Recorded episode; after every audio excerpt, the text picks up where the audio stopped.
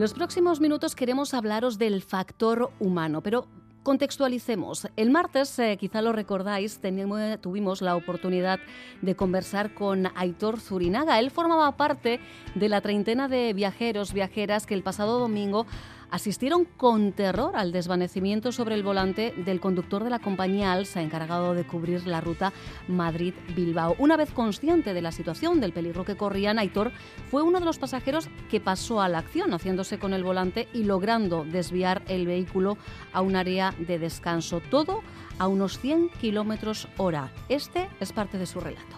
Yo estaba viendo una película en la tablet con mis cascos y más tranquilo entonces, claro, la gente cuando empieza a chillar, a gritar, a gritar, y claro, ya noté que el autobús iba dando bandazos. En el momento que empieza a gritar la gente, empezó a pisar las bandas de los laterales y el sonido que producía y dije, hombre, que puede ser hielo, porque marcaba el termómetro, me acuerdo, eran las once y cuarto, que había hielo en la carretera. Pero claro, luego en el momento que giré la cabeza y vi ya que el autobús iba dando, eso es, bandazos, y que el conductor estaba caído encima del volante, pues ya es cuando fui para adelante y trinqué trinqué lo que es el volante. Y ya me di cuenta que el otro chico ya estaba sujetando el volante bien, entonces incorporé al, al conductor, le puse derecho, claro, porque el hombre estaba completamente encima del volante, le obstaculizaba al otro pasajero el poder maniobrar, ¿no sabes? Total que nada, llegamos, pues eso, era una recta, íbamos a una velocidad del copón, pues yo le gritaba, para, para, para, reduce, reduce, reduce, y entonces vimos el área de servicio y le dije, métete aquí, métete aquí. Y fue cuando le metí yo con el volante por la derecha y nos, una señal que había nos la llevamos por delante. Vaya, vaya, en este caso podríamos decir que el factor humano, una indisposición provocó el eh, peligro, pero también el factor humano, la pericia, la mente fría de dos eh, pasajeros evitó el fatal accidente. Esto mientras en Galicia hemos comenzado a escuchar esta semana a las víctimas del descarrilamiento del tren Albia ocurrido el 24 de julio de 2013 en Angrois. Los dos únicos acusados, el maquinista y el ex jefe de seguridad de la circulación de Adif, se enfrentan a cuatro años de prisión por 80 delitos de homicidio por imprudencia profesional grave y 145 de lesiones. Una década después se busca determinar la responsabilidad civil y dilucidar si el accidente vino provocado por la falta de señalización y de formación para entrar por esta vía, que son los argumentos que escribe el maquinista, el maquinista o si fue fruto de una mala praxis por parte de él al no cumplir la normativa de velocidad. En este caso es lo que señala el por aquel entonces director de seguridad de Adif. Bueno, de lo que no hay duda es de que el factor humano es clave en el transporte. La cuestión es, ¿se pueden prevenir o reducir los riesgos del factor humano? Hoy cruzamos las puertas del Instituto de Investigación en Seguridad y Factores eh, Humanos para saludar a Luis Giles, técnico especialista especialista en factor humano, lleva 20 años analizando la importancia de este factor en el transporte. Luis, ¿qué tal? Muy buenas tardes. Hola, buenas tardes, ¿qué tal? Encantado. Un placer eh, eh, saludarle. Quizá eh, por no dar nada por sobreentendido, Luis, podemos empezar por lo más evidente, por definir de qué hablamos cuando hablamos de factor humano. Bueno, gran pregunta, sí. Eh, perdonadme la, confianza. Total, nada, nada. Aquí como somos de casa, Luis. Vale, vale. Pero me recuerda mucho a, lo que siempre me preguntaba mi madre, que decía, oye, pero exactamente tú en qué trabajas, porque no lo, no lo entiendo. Y, tenías que, explicárselo una y otra vez. Sí, pero siempre se lo decía de una forma que yo, yo entendía que era gráfica, que decía, y perdonadme el ejemplo, si se cae un avión, siempre vamos a decir si fue un fallo técnico, falló algo del avión o falló el humano, es decir, falló el piloto. Vale, entonces esa es la duda mm, que siempre, digamos, simplificándolo, ¿no? Entonces, ¿a qué nos dedicamos en el instituto? ¿A qué me dedico yo? Pues a estudiar cuando falla el humano. Es un poco un resumen de decir a qué nos dedicamos en el instituto. Eh, siempre puede fallar un humano. Has dicho que en el transporte, pero no solo. En muchos otros ámbitos. En muchos otros ámbitos, en, todas las industrias, siempre que haya riesgo, ¿no? Últimamente estamos todos muy sensibilizados, eh, por ejemplo, por el tema médico también. Sí, claro. En los errores humanos, los fallos humanos, en los hospitales, en la cirugía, etcétera, que sensibiliza mucho a la población, ¿no? En las centrales nucleares, en la industria, en todo, eh, podemos encontrar este mm, bueno, este problema dentro del mundo del riesgo, ¿no? Claro. Ahora que ponías, eh, Luis, el ejemplo, por ejemplo, valga la redundancia, de, la sanidad, claro, aquí quizá eh, cuando eh, pensamos en errores, pues solemos remitirnos o solemos establecer un binomio de error, mala praxis, error, negligencia, pero claro, la complejidad de la naturaleza humana es tal que em, entender em, el factor humano o prever lo que puede ocurrir, esto tiene que ser muy complicado, Luis. Bueno, eh, lo explicas muy bien con tu pregunta, pero bueno, mira, sí, sí es, sencillamente es complicado. Todo, eh, toda la vida se decía que los accidentes mayoritariamente, siempre hablamos de grandes accidentes, ¿eh? trenes, aviones, barcos, de grandes accidentes, siempre se debían a, a fallos técnicos o a una cosa que era como una especie de caja negra que era el elemento humano en el que no se sabía muy bien qué puede haber ocurrido en la cabeza de alguien para tener un error, pues llevando un barco, llevando un avión o, llevando un tren en este caso, ¿no? Es enormemente complejo, pero yo quiero aquí aprovechar que me habéis invitado para de alguna forma mandar un mensaje y es que es el que nos dedicamos y el que hemos llegado a la conclusión después de muchos años de investigación. En todos estos sistemas siempre hay una organización detrás siempre hay un sistema detrás que de alguna forma tiene que saber que los humanos nunca vamos a poder dejar de ser humanos, que los humanos somos falibles, limitaciones y también con nuestras eh, ventajas, pero que podemos ser falibles y por tanto los sistemas tienen que ser siempre seguros porque la organización que está detrás los tiene que hacer seguros. No sé si mm, me explico. Es decir, levantamos como una especie de defensa de muro alrededor del humano. Nosotros somos unos enormes defensores del humano, ¿no? Con todas sus debilidades y con, y con todas sus fortalezas.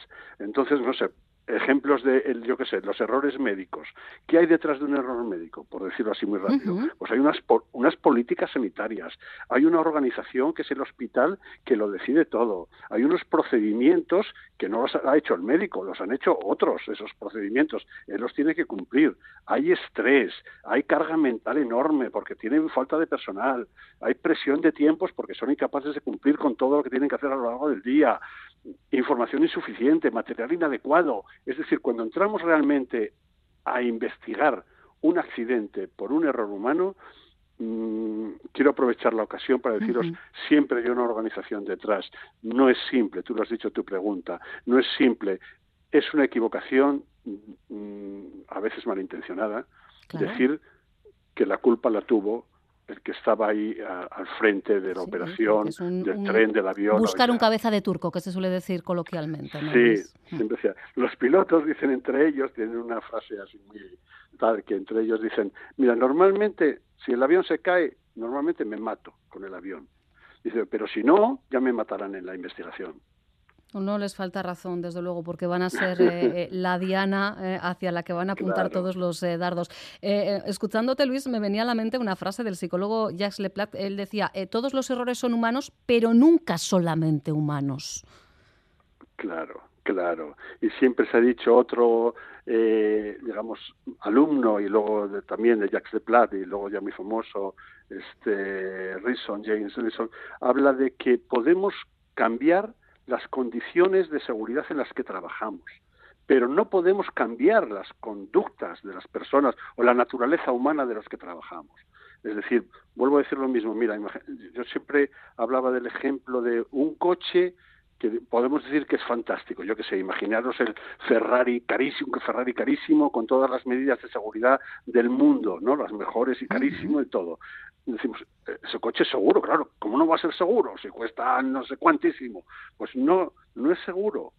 En teoría, para que algo sea seguro, tiene que ser seguro todo lo que lo compone, es decir, el coche, la infraestructura por donde va el coche y el conductor que está dentro. Eso es lo que llamamos seguridad sistémica.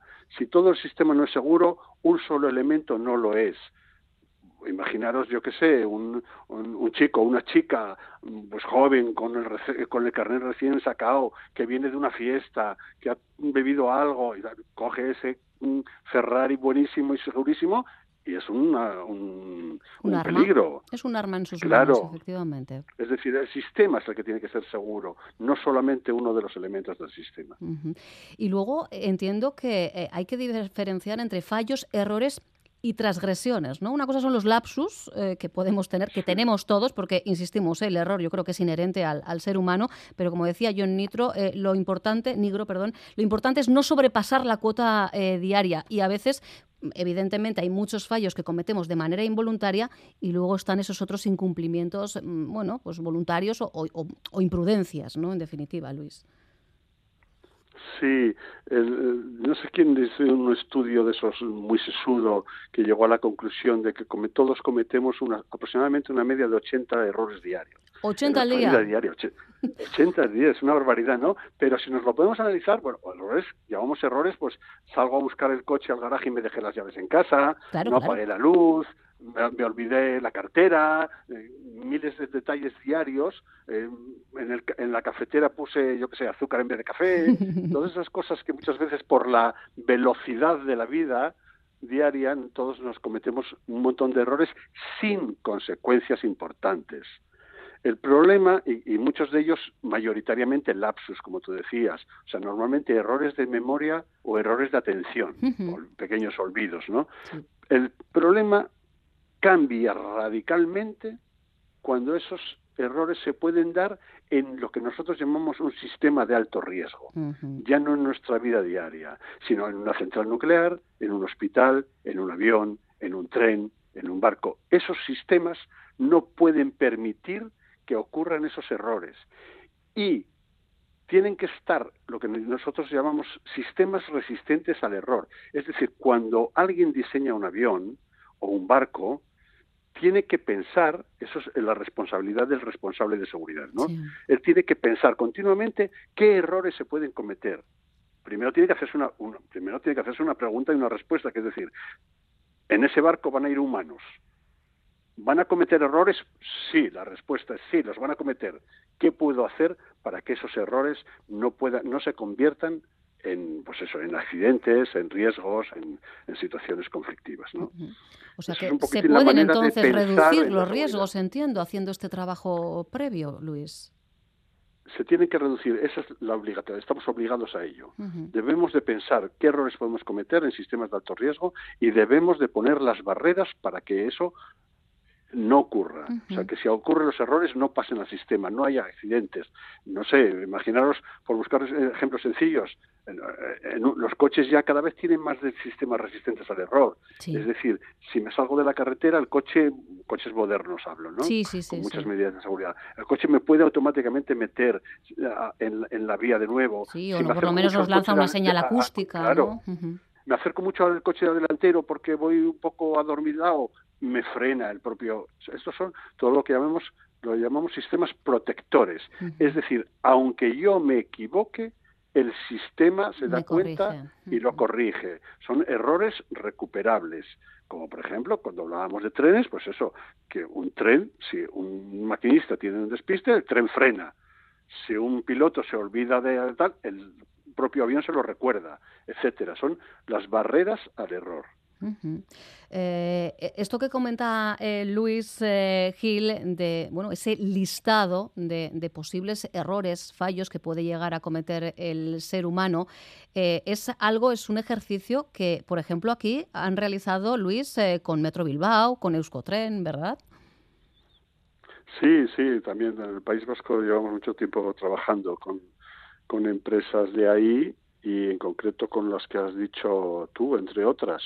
Y hemos trabajado también en, en, un tema muy bonito, que son proyectos europeos de investigación, de análisis del factor humano, pues por ejemplo con simuladores, con herramientas de esos, que vosotros tenéis ahí muy buenas ingenierías y centros de investigación que trabajan también en el mundo de la simulación, de la simulación, es decir, simular esas máquinas de las que estamos hablando, trenes, camiones, etcétera, eh, aviones, para poder practicar en simuladores eh, situaciones límite, llevar al conductor, llevar al piloto, llevar al capitán del barco a una situación límite eh, que algún día podría encontrársela en la vida real y que ya sepa cómo responder. Y en el simulador es capaz de eh, somos capaces de reproducir esas situaciones críticas o límites donde un piloto, no sé, tiene un nivel de estrés tremendo y puede llegar a cometer errores, pero no pasa nada porque es un simulador, ¿no? Hemos hecho varias investigaciones de ese tipo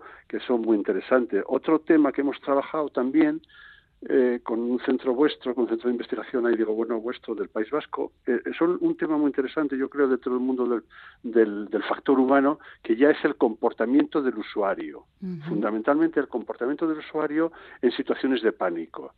Hemos hablado hasta ahora siempre de eso, del piloto, del conductor, del capitán pero en del situaciones de, crisis o de peligro, claro, claro.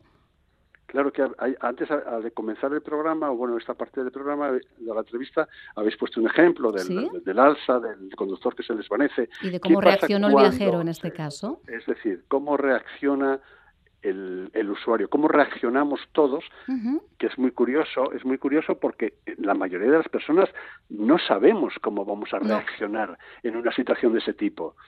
Porque nunca, nunca, afortunadamente nunca nos ha pasado, nunca lo hemos vivido, nunca hemos estado en un barco que se está hundiendo o en un barco que se está incendiando, por poner un ejemplo, afortunadamente. Y, algo, y es, muy, es muy curioso estudiar los comportamientos de pánico, porque eh, luego incluso haciendo entrevistas a gente que lo ha vivido, pues te encuentras con gente que cree que él, bueno, si me ocurre algo así, seguro que respondo bien y que sé qué hacer y sé encontrar tal, cómo colaborar y cómo encontrar la salida de emergencia. Y luego es el primero que se muere de miedo y, se esconde debajo de una mesa. Y al contrario, hay personas que nunca se imaginaban, vamos a utilizar la palabra eh, héroes en una, en una catástrofe, ¿no? nunca se imaginaban por su forma de ser que sería un comportamiento heroico en una catástrofe y lo son Quiero decir que el comportamiento, hay ejemplos, mira, en, por ejemplo, en, los incendios y en los hundimientos en los barcos, digo los barcos porque es una situación muy crítica, sobre todo los de los de los cruceros. Los cruceros llevan a miles de personas. Y cada vez más, a miles, estamos hablando que llevan 5.000, 10.000 personas en un barco. Eh, los modos de evacuación que hemos, hemos analizado accidentes, en concreto por, por el Costa Concordia, por ejemplo, que todos nos acordamos de él, o, un incendio en el Mar del Norte, como la importancia del, especialista, que normalmente somos psicólogos, ¿eh? del especialista en el factor humano, cómo tiene que entender que los comportamientos de pánico de las personas van a variar en función del, por ejemplo, de la edad, de que seas una persona mayor, de que seas un niño. Eh, eh, bueno, cuando analizas un hecho de este tipo, eh, es muy sorprendente. Por ejemplo, ver a un padre corriendo pues en contra de donde de donde todo el mundo le está diciendo para dónde hay que evacuar el barco, ¿no? Y de todas las señales que le están diciendo y el, padre corriendo hacia abajo, hacia los camarotes y dice, pero bueno, este señor qué hace? El señor está buscando a su hijo está buscando a un niño que le falta y mientras le falte un niño no va a salir del barco ni va a abandonar el barco. Pero es que los niños, por poner un ejemplo, cuando suenan las alarmas y hay humo y hay griterío y hay miedo y hay pánico, el niño no corre, el niño se esconde. Y hemos encontrado, desgraciadamente, en barcos incendiados, niños pues escondidos debajo de, las de los camastros o escondidos dentro de un armario. Es decir, el niño tiene un comportamiento. El señor mayor tiene otro. Hay un, hay un ejemplo y ya me callo, porque si no, en el Mar del Norte, en un, en un, barco danés. Me queda un minutito para que sepas, ¿eh, Luis? todas, pues ya termino. Todas las emergencias se daban en danés. Ahí va. Y la mayoría de, y la mayoría de los mm, viajeros eran norteamericanos, alemanes y alguno español. O sea, es decir, el factor humano está también del otro lado, del lado del usuario. Del usuario. Jo, de verdad que interesantísimo. A mí me queda una larga lista de cuestiones eh, por plantearle a Luis Gil, así que buscaremos la excusa perfecta para invitarte en cualquier otra ocasión. Gracias por de alguna manera abrirnos las puertas del Instituto de Investigación en Seguridad y Factores Humanos y hasta cualquier otro momento. De verdad, Luis, ha sido un verdadero placer. Gracias a vosotros. Agur. Venga, chao.